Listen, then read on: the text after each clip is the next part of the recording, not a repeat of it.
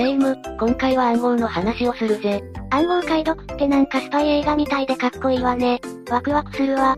それじゃあ、早速、ゆっくりしていってね。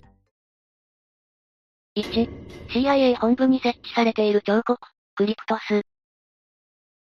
まず、謎の暗号文クリプトスから紹介するぜ。クリプトス？それは何なの？アメリカの諜報機関である CIA の本部に、このクリプトスっていう謎のモニュメントがあるんだ。波打つような形をしていて、謎の文字列が刻まれているんだぜ。クリプトスってどういう意味なの？クリプトスとは、ギリシャ語で隠すという意味なんだそうだ。クリプトスは、アメリカの彫刻家ジム・サンボーンによって制作されたんだぜ。CIA の本部を新しくする際に、CIA らしさを表現したアートをコンセプトに作られたんだ。CIA らしさを表現したアート？だから意味不明な暗号が書かれているのね。波打った銅板のスクリーンの形状になっていて、そこに1735文字の文字列がカットされているんだぜ。内容も左右で分かれていて、左が暗号の本文、右が暗号の解読キーとなっているんだよな。この暗号は4つに分かれており、現段階では、3段階目まで解読ができているんだ。その解読できたものって、どんなものなの？解読できたって言っても、あまり情報として価値のあるものでもないし、理解しにくいものなんだぜ。いいわよ。教えてよ。第一のメッセージは制作者3本が作った、詩のようなものだったんだ。かすかな影と光の欠如の間に幻想の陰影が横たわる。何それ？どういう意味なの？三本の思い入れみたいなもんじゃないかな。本人に聞いてみないとわからないだろうな。第二のメッセージは、埋められた何かをほのめかしているそうだ。埋められた何か？埋められたって宝物かしら？最後のところで X、北緯38度57分6.5秒、整形77度は地部44秒。X、2層となっているんだ。何それ？どういう意味なの？何かが埋められている場所のようだ。その場所は彫刻から45.7メートル南西の地点を指し示しているそうだぜ。第3のメッセージは、ツタンカーメンの墓を発掘した考古学者、ハワード・カーターの日記からの引用だ。どんなことが書かれてあったの？ツタンカーメンの墓の発掘の日記だから、その発掘作業が詳細に書かれているんだ。そこから借用した感じだな。確かに役に立つ情報ではないわね。そして、最後の第4のメッセージは、わずか97文字しかない短いものなんだが、アメリカ国家安全保障局にいる最高の専門家をもってすら解読できていない難解なものなんだ。その第4のメッセージは今も謎のままなの？制作者の3本は、自分が生きている間に暗号解読に立ち会えないだろうなと思ったんだろうな。そこで2010年に最後の97文字の6文字はベルリンというヒントを残したんだ。ベルリン ?97 の文字の最後の文字がベルリンってこと？そうなんだ。それでも4年経っても解読されなかったんだぜ。そこでさらに2つ目のヒントが出されたんだ。ベルリンの後の文字は時計であるとな。ベルリン時計ってこと？そうだ。そしてベルリン時計はそれ自体がパズルのようなものなんだ。ライトで時間を表し、時刻を知るには複雑な法則によって、計算しなければならないようになっているらしいんだ。第4のメッセージの解読はできたの？いや、結局解読には至らなかった。その後、CIA から解読法を明らかにするよう依頼があったそうだぜ。でも、3本は CIA に解読法を教えなかったんだ。じゃあ、今でも最後のメッセージは分かっていないってことね。でもその3本って人は、CIA をもてあそんでいるように見えるわね。確かにな。戦争に関係するわけじゃないけど人間はどうしても謎があると解明したくなるんだよな。そうね。それがサガというものね。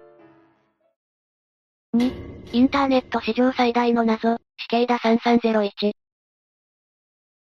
お次は、死刑だ3301の解説をするぜ。これはインターネット史上最大の謎と言える暗号だ。聞いたことがあるわ。死刑だとはセミという意味でしょ？ああ、そうだ。2012年1月4日にアメリカのネット掲示板、4ちゃんにセミの画像の投稿があったんだ。それにこんなことが書かれてあった。こんにちは。私たちは非常に知能の高い人間を探している。そのような人たちを探すためにテストを考えた。この画像に隠されたメッセージを見つけろ。それは私たちにたどり着く道しるべになっている。すべてを解く人間に会えることを楽しみにしている。これが死刑だ3301の始まりだったんだぜ。それでその画像には何が隠されてあったの？こういった文字列が出てきたんだ。何それ？ここに出てくるティベリウス、クラウディウス、カエサルというのは、ローマ帝国第4大皇帝のことだぜ。カエサルは、シーザーとも呼ぶことができるんだ。つまりこれはシーザー暗号なんだ。シーザー暗号ってどんな暗号なの？シーザー暗号は各文字をアルファベット順で決まった数だけずらす手法らしいぜ。例えば、D を A としたら、その順番で各文字をずらす方法だ。さっき出てきた文字列をシーザー暗号で解読すると、ある URL が出てくるんだ。その URL にアクセスすると、ウープス、と表示されたサイトに飛ぶ。そこにはこう書いてあったんだぜ。おっと、おとりに引っかかったね。どうやらあなたに暗号を解読するのは不可能のようだ。何それ？そんなオチで終わるわけ？普通の人はここで諦めるだろうな。でもスウェーデン人のコンピューターアナリストの、ジョエル・エリクソンさんだけは違ったんだ。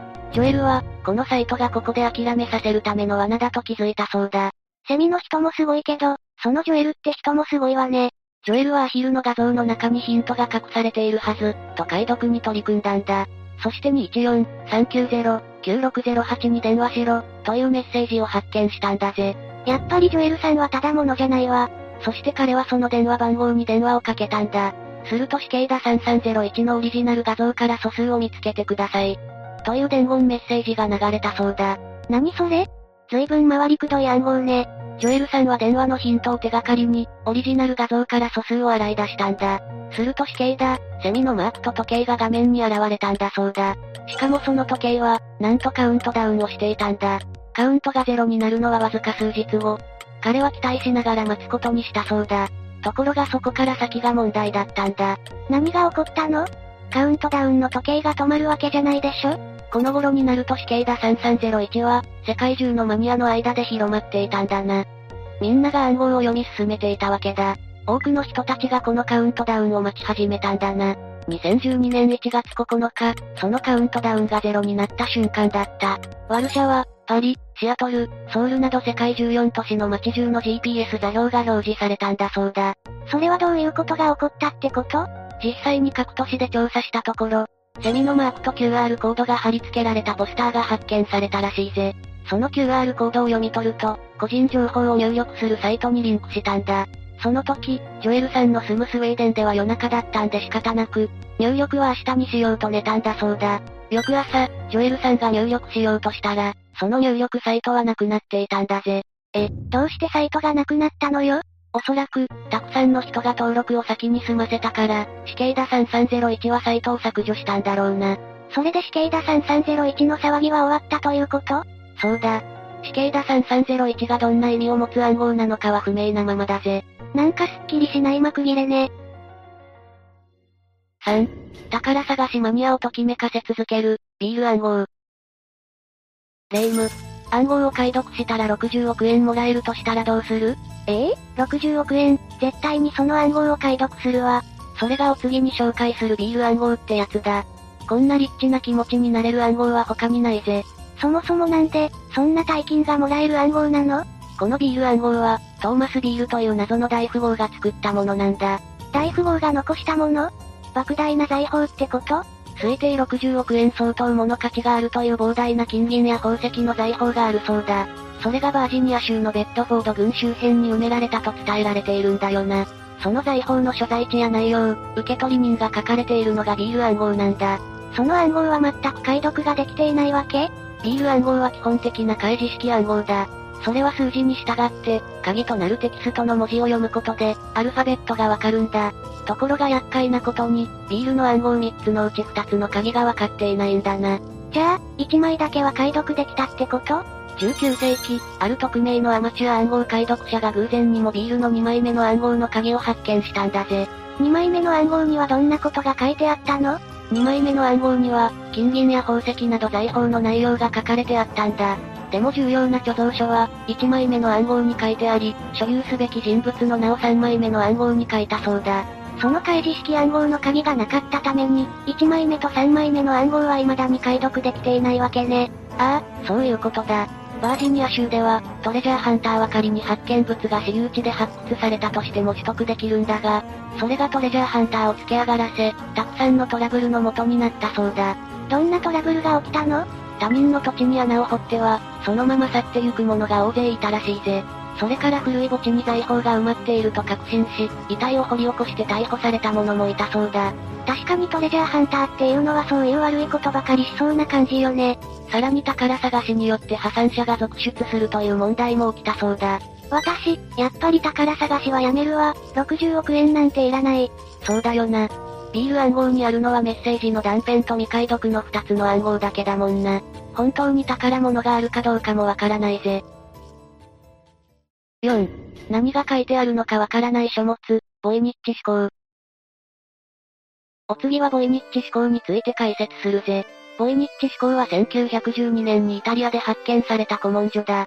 ほとんどのページはカラーで解読不能な文字と謎の図が書かれているんだ。解読不明？謎の図？本全体が暗号ってこと？そうだ。未だに何の文字で書かれているのかは分かっていないんだぜ。何が書いてあるのかわからないなんて本は、きっと世界にいっぱいあるわよ。なんでボイニッチ思考は他のものより注目を集めているのかしら？長年にわたって解読はできていないけど文法は存在するということと、挿絵が当時の技術では不可能なほど精密という2点がボイニッチ思考が注目されるポイントなんだ。解読不可能な文字って、どの世界でもいつの時代にも使われていなかった文字が書かれてあるの？ボイニッチ思考に書かれている文字は、世界中のどの言語にも属しておらず、どの文明にもない文字だったんだ。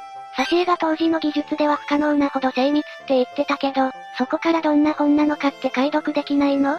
確かにボイニッチ思考に載っている植物は、細かく書かれているんだが、顕微鏡がない時代にここまで精密に書くのは不可能だと言われている。しかもさらに不思議なことに書かれている植物が、この世に存在しないものであるということらしいんだ。この世に存在しないもの？そんな植物が書かれているのね。それにしても文字の解読は全く進んでないの？第二次大戦後にボイニッチ思考の解読に挑戦した、ウィリアム・フリードマンという人物がいるんだ。彼は日本帝国海軍の暗号を解読した、米軍の暗号解読のエリートで、当時の暗号解読の第一人者だったんだぜ。やっぱり暗号の専門家が出てきたのね。それで何かわかったの？残念ながらこのフリードマンでも、解読することはできなかったんだ。ただ、フリードマンは少なくともこの文章に使われている単語はある一定の法則がある、と主張しているんだ。その後、ボイニッチ思考の解読は誰も挑戦していないの？その後、2017年4月にイギリスの歴史学者、ニコラス・ギプス氏がボイニッチ思考の解読を発表したんだ。ボイニッチ思考は当時の医学書の寄せ集めであると主張している。え、医療学の寄せ集め？それには何か根拠があったのかしら？ギブズは、ボイニッチ思考は婦人病の治療法について記述された書物であると言ったんだそうだ。女性の裸体や不気味な植物の精密な絵から、何らかの呪術的な類の書物かと思われてきたが、それは違うらしい。湯船から出たり入ったり繰り返す絵があって、それは当時流行っていた健康法を表していると彼は言うんだ。結局、ボイニッチ思考は婦人病の治療法の本だということで収まったの？いや、それで全てが解決したわけじゃないんだ。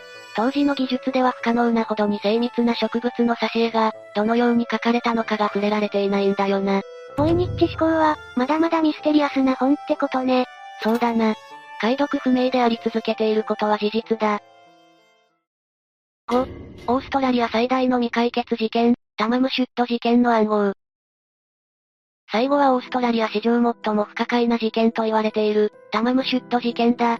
オーストラリア史上最も不可解？ってとても興味深いわね。1948年12月1日、オーストラリア、ソマートン公園の海岸で、死因も身元も不明な身なりのいい男性の死体が発見されたんだ。夏の暑さにもかかわらずセーターとコートを身につけ、歯科治療記録や指紋からも身元は確認できなかったんだぜ。身元不明の小綺麗な紳士？身元がわかるようなものは見つからなかったの？近くの駅で発見されたこの男性のものと思われるスーツケースから、隠しポケットのあるズボンが発見されたんだ。このポケットから本が破り取られた、タマムシュットと書かれたページが見つかったそうだ。タマムシュットとは、ペルシア語で、終わった、済んだを意味する言葉なんだぜ。終わった？済んだ？それがこの話の暗号なのね。そしてこの身元不明の男は、ソマートンマンの通称で呼ばれているんだ。その後、ソマートンマンのことは少しでも分かったの？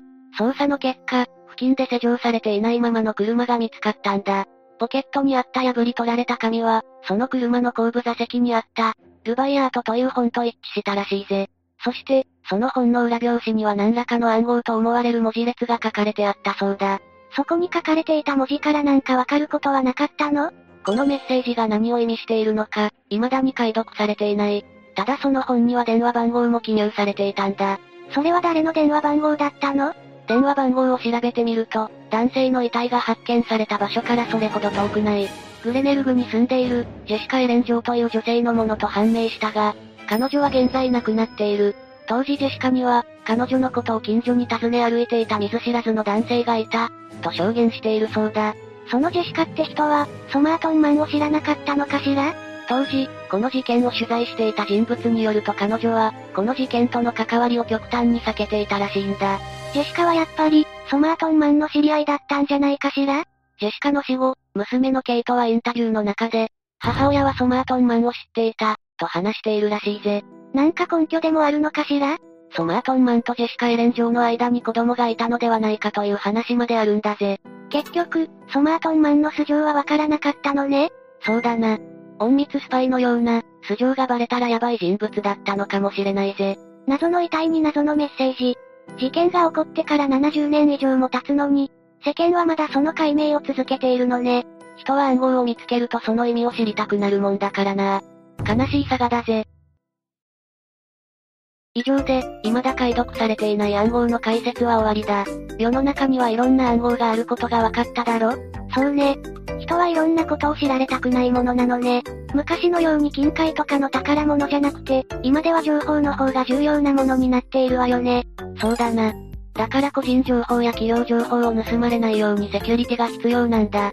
コンピューターの場合はセキュリティとハッカーのいたちごっこでしょ？ああ、暗号のスタイルも時代によって変わっていくけどな。人間のやることは時代が変わっても一緒かもしれないぜ。ってことで、今日の動画はここまで。動画が面白かったら、高評価とチャンネル登録よろしくお願いします。最後までご視聴いただきありがとうございました。